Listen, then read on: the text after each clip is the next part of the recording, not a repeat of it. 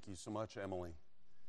Couldn't help but think about some of our Maranatha students and family that are going through some difficulties. Hope you're praying for Pastor Jeff Estes. Jonathan and Lydia are here on our campus. I hope that song was an encouragement to them. He had a very serious car accident and is still having surgeries to fix a lot of the problems. It's going to be a long recovery, and I've been praying for him. Continue to pray for Esther and Sarah Ring. I'm sure the grief is still very, very heavy for them. And even for Dave and Mark McMillan, who lost their father. I was texting with Mark just after our tour this week. He was our bus driver. And he said that this particular week of choir tour was actually pretty difficult for him because his dad used to text him every day while he was on choir tour to see how things were going. And so he was texting me to see if there was any advice I had for him to help him get through the struggle that he was facing. And I know because I've lost loved ones as well, and some of you have too, that sometimes the days are weary and the long nights are dreary, but we know our Savior cares. If you believe that, say amen. And whatever you're facing with the burdens of school, with the trials that you're facing at home, we know that there's a sovereign God who is in charge. But these are real things that we're facing and real situations that we need the loving, kind, comforting arms of our Savior. He is our shepherd. The Lord is my shepherd. I shall not want. Well, take your Bibles and turn to 1 Peter chapter 3. 1 Peter chapter 3. Marriage is what brings us together today. You recognize that, huh?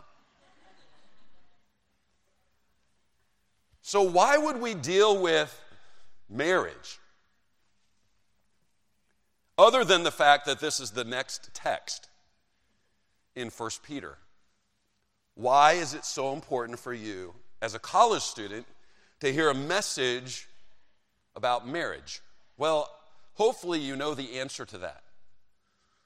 Maybe you're sitting next to someone right now that's hoping you know the answer to that.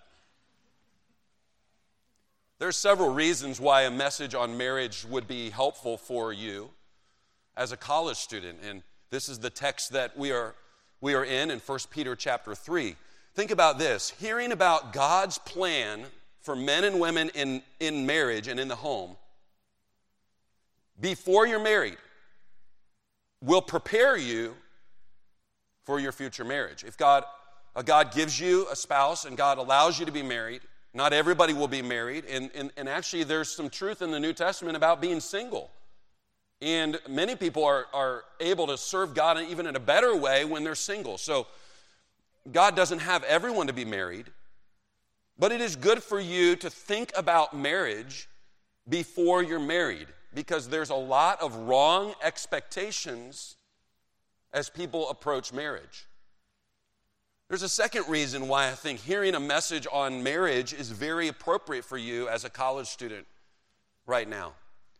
Secondly, hearing about God's plan for men and women in marriage will hopefully help you to strive for the ideal in your life. I'm talking about, are you going to be the woman you're supposed to be? Are you going to be the man you're supposed to be? So that you will be a great ladies, a great wife, and you as men, a great husband. Number three, we should hear about marriage before we're married because it'll help you seek for the right person. And some of you are doing that every day. Okay. I know there's budding romances going on all over, I'm sure. And maybe you're hopeful. And maybe one of the reasons why you come to a Christian college, I think, is because there's a lot of opportunities to get to know people that God could lead you to be your spouse. And so you need to know what to look for. This is why the truth of this text is so powerful for you. And I want to just encourage you, don't tune it out. Because there are really two options when the preacher, especially at a college campus, talks about marriage. There's one group of students that's like, we don't need to hear about that now, and so they just kind of tune out. There's another group of students that they're so eager to get married, they're like on the edge of their seat. What is he going to say? But really, the truth of the Bible is clear in this text in 1 Peter chapter 3, verses 1 through 7. And what we want to do is we want to look at what does it mean to live as a pilgrim in marriage? Because remember, the overall theme of the book of 1 Peter is we're pilgrims, we're strangers, we are countercultural, we are to go against the flow of the world, we're not to fit in, and the people were being ridiculed and mocked and persecuted for their faith. And so it's interesting that Peter addresses this third category of institution or submission. We have already seen that we're to submit in an employer-employee relationship. We're to submit to the government. We've already seen that. And now he's addressing the way we are supposed to work together in marriage.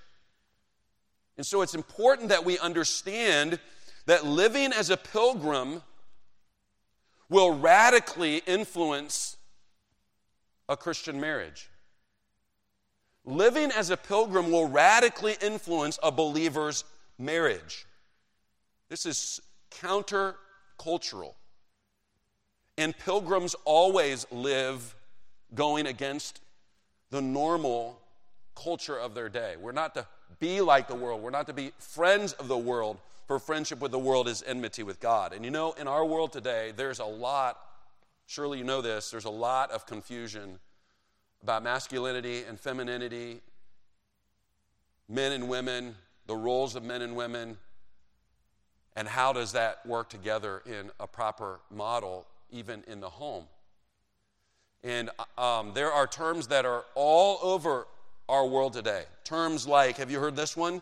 Toxic masculinity. Anybody ever heard that before? A lot of you raising your hand. 2019, the American Psychological Association says that traditional masculinity is psychologically harmful. There probably are some of us that they would probably describe as people who have toxic masculinity, and we need therapy for that. There's a lot of confusion about what does it mean to be a real man.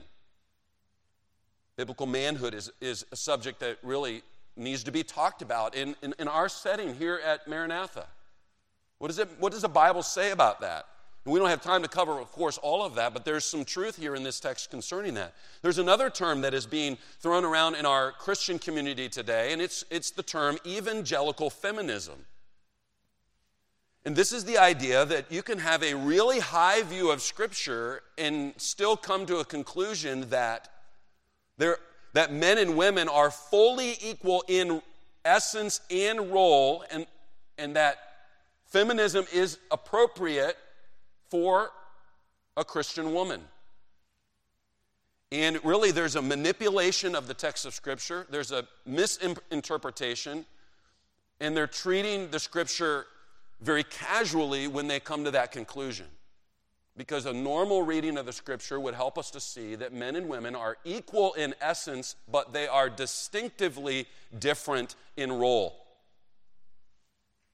We know that we are equal in essence because of Galatians 3, verse 28. There is neither Jew nor Greek. There is neither bond nor free. There is neither male nor female. Nowhere in the Bible does it say that one or the other is better than the other. We are equal in essence. But all across the Scripture, there is a distinction in the function or the role of men and women. And I want to encourage you to think of it this way: differences in role or function do not cancel out equality. Think about this. Jesus submitted to his Father. And if we think about even the Trinity, we have equal in essence but distinct in roles. They all are equally God. They all have the same value and the same worth. And if Jesus was canceling out his equality by submitting to his Father, then he ceased to be God. Think about this. He even submitted to his earthly parents, but it did not deny the fact that he was still God. And so it's important that we are countercultural. We're pilgrims, And I'm telling you, this is a text that a lot of people will run to and try to misinterpret, and they will try to manipulate it to say something that it's not saying. And it's really important that we understand that living as a pilgrim will radically influence a believer's marriage. More people are seeking to get out of marriage than are seeking to get into marriage. Did you know that? You need to have a right expectation. You need to have a biblical approach about marriage. There's a book that I have on my shelf called Sacred Marriage. The subtitle is this. I think this is helpful. What if God made marriage to make you holy, not happy? You see, we typically think we go into marriage to be happy, but actually God is using your spouse and using the distinction in your roles to come together as a married couple to make you more like Jesus Christ. So it's not about happiness, it's about holiness. It's about sanctification. It's about becoming more like Jesus Christ. And this is so otherworldly. This is so heavenly. This is a perspective that most people in the world don't think about. But it is taught to us clearly here in 1 Peter chapter 3. Notice what the Bible says in verses 1 through 7. I'll just read the text, and then we'll dig down to some truths from this text about living as a pilgrim in our marriages. Chapter 3, verse 1. Likewise, you wives, be in subjection to your own husbands, that if any obey not the word, they also may without the word be won by the conversation of the wives, while they behold your chaste conversation coupled with fear, whose adorning let it not be that outward adorning of plaiting the hair and of wearing of gold or putting on of apparel, but let it be the hidden man of the heart, in that which is not corruptible, even the ornament of a meek and quiet spirit, which is in the sight of God of a great price. For after this manner in the old time, the holy women also who trusted in God adorned themselves, being in subjection unto their own husbands. Even as Sarah obeyed Abraham, calling him Lord, whose daughters you are, as long as you do well and are not afraid with any amazement. Likewise, ye husbands, dwell with them according to knowledge, giving honor unto the wife as unto the weaker vessel, and as being heirs together of the grace of life, that your prayers be not hindered. So obviously, in just a casual reading of the text, you notice there are 6 verses that are dedicated to the ladies. And there's 1 verse dedicated to the men. Now, I do think ladies typically are way more detailed than the men. Can I get an amen, please? It's probably showing up in the academics here on campus. It probably shows up in many other places. But the reason why there are 6 verses for the ladies and 1 for the men is not because of that. I think that really in the context of what he's writing about, if you remember back to chapter 2, the primary emphasis was on the submission, the person who is submitting. And actually there was really little talk to the masters and there was little talk to the governors, if any. There was really no admonitions to those. And so the primary emphasis that he's saying and showing is that as a pilgrim, your attitude of submission and your response of submission is a testimony of the fact that you're living for something higher. You're going to heaven. You're a pilgrim. But it is interesting that he inserts 1 verse in this case because of the importance of the relationship in the home, and really this is the primary institution that God has made, marriage in the home. That he does address the men very strongly as well. And so we want to talk about these 2 areas. First of all, we want to look at the ladies. And then secondly, we want to look at the young men and how we are to respond in marriage. Now, don't forget, this is what we're learning. Living as a pilgrim will radically influence a believer's marriage. So how is a believer's marriage impacted and influenced when we're a pilgrim? I think, first of all, we see, number 1, for all of the women in here and all of you that will be married, we need women to have voluntary submission in Christian marriage. Voluntary submission. This is a passage that clearly follows verse 13 of chapter 2, verse 18 of chapter 2, which are showing the submission to, as citizens to the government, submission as slaves to their masters. And the argument could come up that this was a cultural environment. This was only for that culture because of the nature of patriarchal homes and those kinds of things. And this would be one of the ways people would kind of take this text and push it aside and say it's really not saying what it looks to be saying.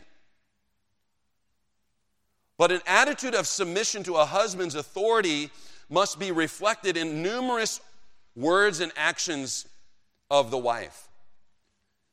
And it is important for us to understand that it is not just a cultural mandate for that time period. Remember, God established marriage from the beginning.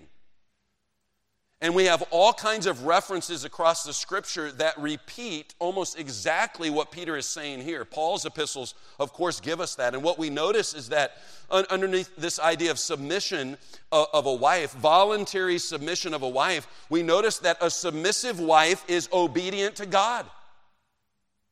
A submissive wife is being obedient to God. Be in subjection to your own husband. This is acting as an imperative, and it's repeating what Ephesians 5:22 says, wives, submit yourself unto your own husband as unto the Lord. Colossians 3, verse 18, wives, submit yourselves unto your own husbands as it is fit in the Lord. Notice both of these passages, one in Ephesians and one in Colossians, inserts this idea unto the Lord, or as it is fit unto the Lord. And really, ladies, it's important for you to recognize that if God gives you a husband someday, you are not submitting to him because he himself is worthy of all that submission all the time. You are submitting. You are allowing him to lead. You are supporting his leadership because of the Lord, because it's obedience to God. It's the proper role in the home. Titus 2, verse 5. Teaching women to be discreet, chaste, keepers at home, good, obedient to their own husbands, that the word of God be not blasphemed. And actually, one of the most beautiful things that happens is when men and women in the home are equal in essence, but they're utilizing their roles properly. It is an incredible testimony. Remember, marriage is a picture of Christ and the church. It's an incredible testimony of what God can do through sinful people that he's redeemed that are functioning the way he sees as appropriate. So when you become a submissive wife, you are obeying God. And this is so foreign to our culture today, as it is really being pumped into the culture of ladies today, the female gender today. It is being pushed and promoted that you have every right to be in control, just as and you don't have to be this type of submissive person in the home. And I just want to challenge you: what is the biblical principle? What is the biblical model?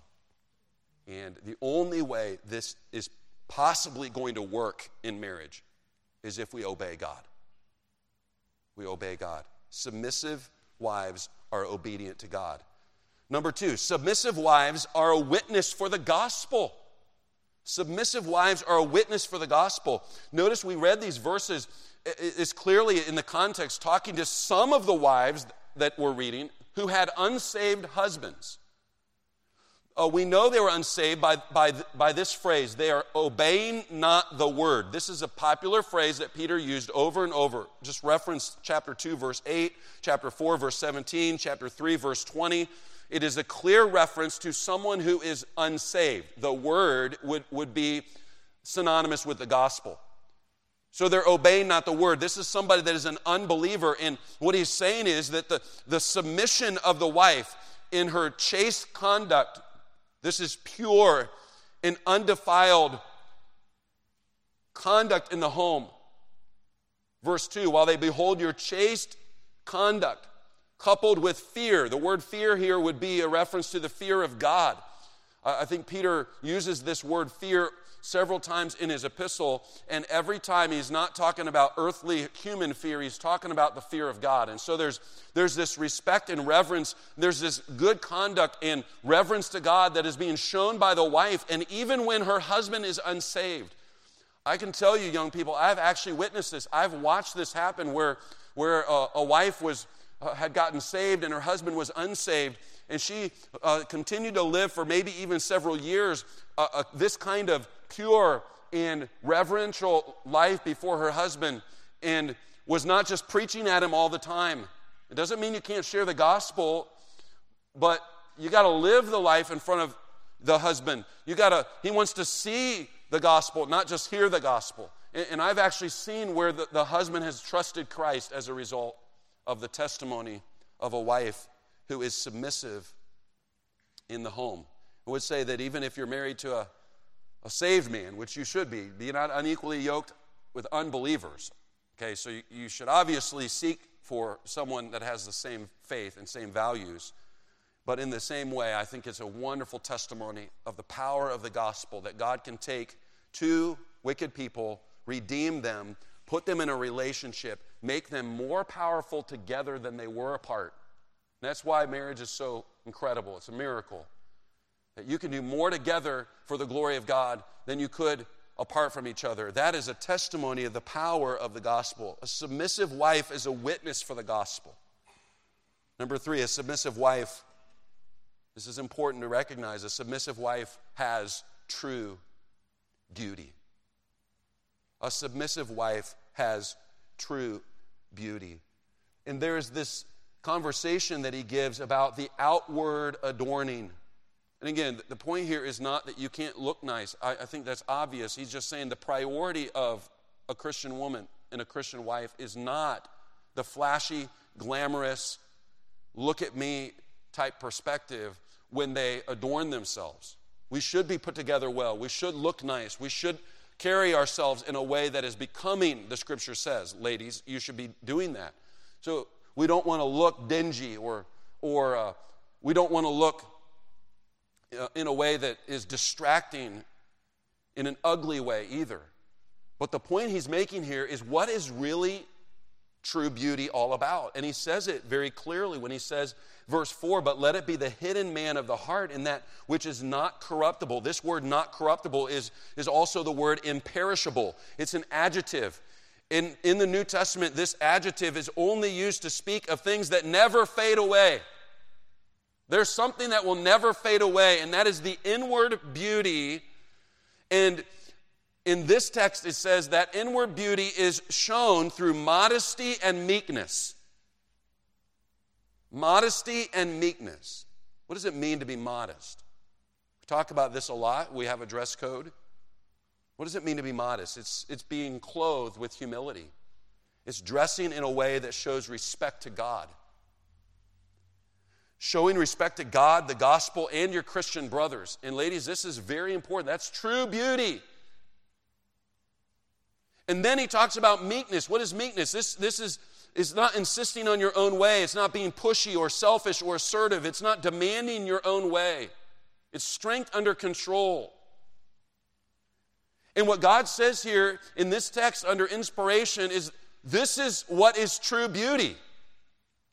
Guys, I want to challenge you. That's the kind of wife you ought to be looking for.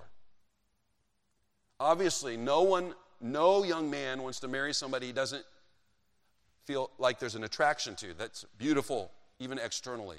And ladies should take good care of yourselves and dress in a modest way, and in that way you can be beautiful as well. But the true beauty that lasts, the true beauty that is imperishable,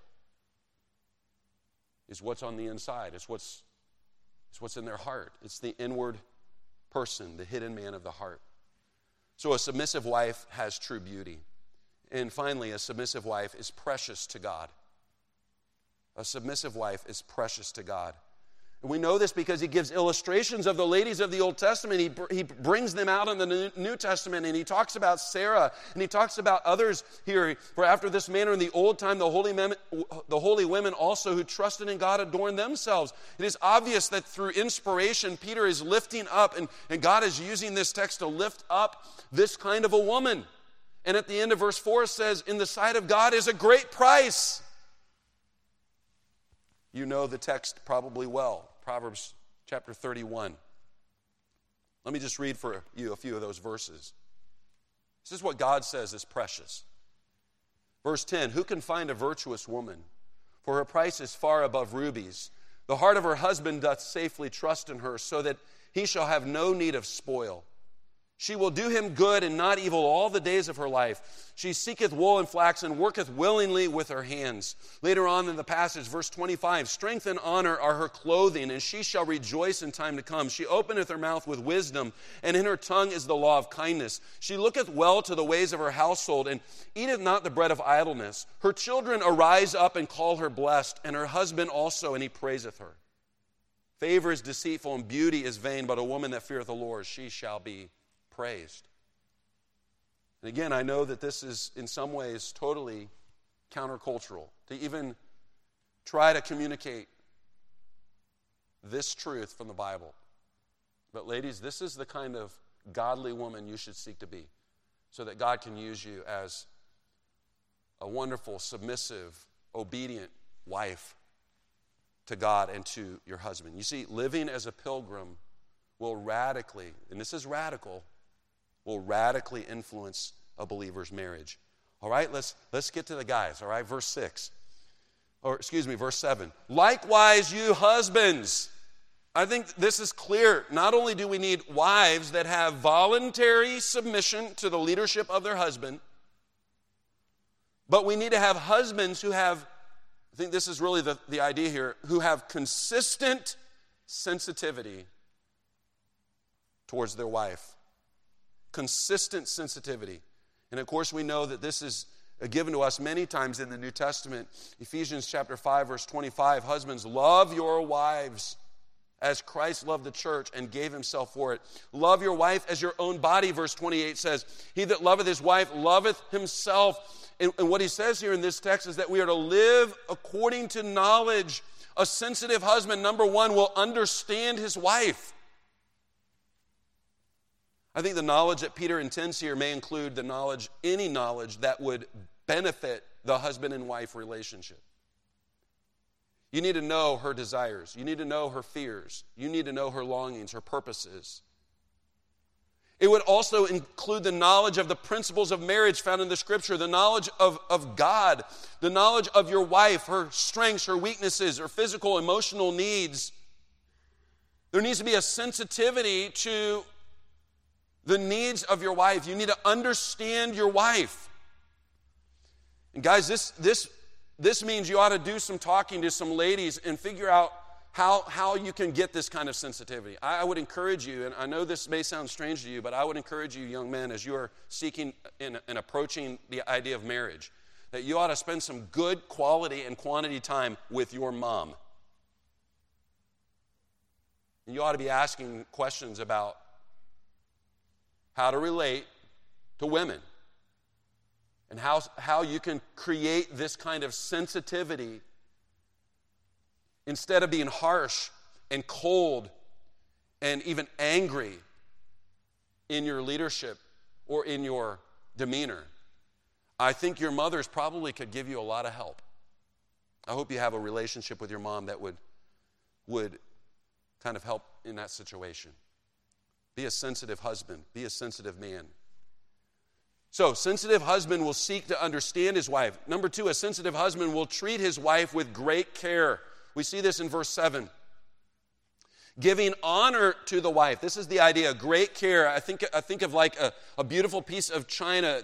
It's very strong, it's very useful, it's very beautiful. That's the way a godly woman is. They're very strong, they're very useful, and they're very beautiful. But it's something that you treat with great care. It can be broken easily, and the wife is the weaker vessel. And I want to be very clear, again, we're equal in essence, but it is obvious that women are the weaker vessel because we don't see any women playing in the NFL, okay? So they're obviously weaker physically. They're weaker in authority because God has placed the authority of the home in the leadership of the man. And they are sensitive, very sensitive emotionally. And typically they're going to respond in a different way. And you know what? What's really beautiful is that when a man and a wife get married and the strengths of the husband are that stability and that leadership and the ability to move forward and to handle things without all that emotion. And yet the wife is very sensitive and very maybe even emotional. And you learn from each other. And the truth is, you're going to be a better person because of it. There is absolutely no way I would be who I am today without my wife. Absolutely no way I would be nearly the man I am today. I'm a better man before God because of my wife. And I think she would say the same for her relationship with God. And it's important that we recognize, men, that ladies are the weaker vessel. Be a gentleman. Help them. Carry their burdens. Be willing to listen. One of the things that really bothers me, even here around campus, is why are we not opening the door for them? Why are we not letting them go first? These are old chivalrous type things that some people say we don't have to do anymore. You know what? I think we should be men of God and we should be gentlemen. We should treat ladies in the right way. So a sensitive husband will treat his wife with great care. Number three, a sensitive husband will remember that his wife is equal in importance. Equal in importance. And I think this is, we've already spoken about this, but notice how he says it in verse 7. They are joint heirs. There's no difference in our equality. Equal in essence, but different in role. A sensitive husband will remember that his wife is equal in importance. And finally, a sensitive husband is doing God's will. This is interesting. So concerned is God that a Christian husband does this, that God will literally interrupt his relationship with you. Your prayers will be hindered if you are not living as a sensitive, loving leader in the home. Right? So we have the voluntary submission, we have the consistent sensitivity, and when the man is the loving leader and the wife is the submissive follower, they both are strong, they're both being used of God, and you put them together in a marriage. It's a powerful thing, and it's a demonstration of the power of God in people's lives. If you, as a believer, choose to put yourself in a marriage, this is the only way that you can do it right. There is no other way to do it right. So, I exhort you, don't get married if you're not going to do this. Don't get married. You still have a choice. You're not married yet. You don't have to be married, but if you're going to be married, this is the way pilgrims live in marriage. This is God's ordained plan. And I would exhort you to really consider this. And there's other passages you could go to. I would exhort you as you are approaching that. And some of you are very close. Maybe we have engaged couples here, dating couples here, hopeful dating couples, okay? We know that those things are happening. But you got to know what the Bible says. And you got to be willing to live as a pilgrim. It's radical. It's totally countercultural. But it's right. And you know what? It's beautiful. It's wonderful before God. God will bless you, and God will give you a wonderful marriage, and God will give you a wonderful home, and it'll be exciting for us to watch you obeying God in this area. Would you bow your heads and close your eyes? Lord, I pray that you would quiet our hearts and teach us your ways concerning these verses and these truths.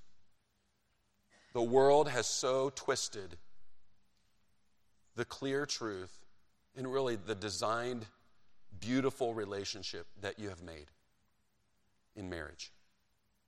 So, Lord, I pray that you would help us to put aside the false teachings and the false philosophies and believe you, believe your word. And I pray that you would help these college students as they seek the right spouse, as many of them do end up getting married, that you would bless them in an incredible way. Lord, what we need is strong marriages, which will build strong families, which build strong churches.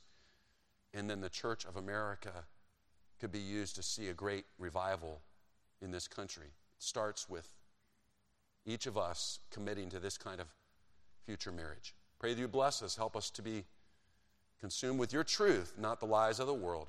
We pray in Jesus' name. Amen.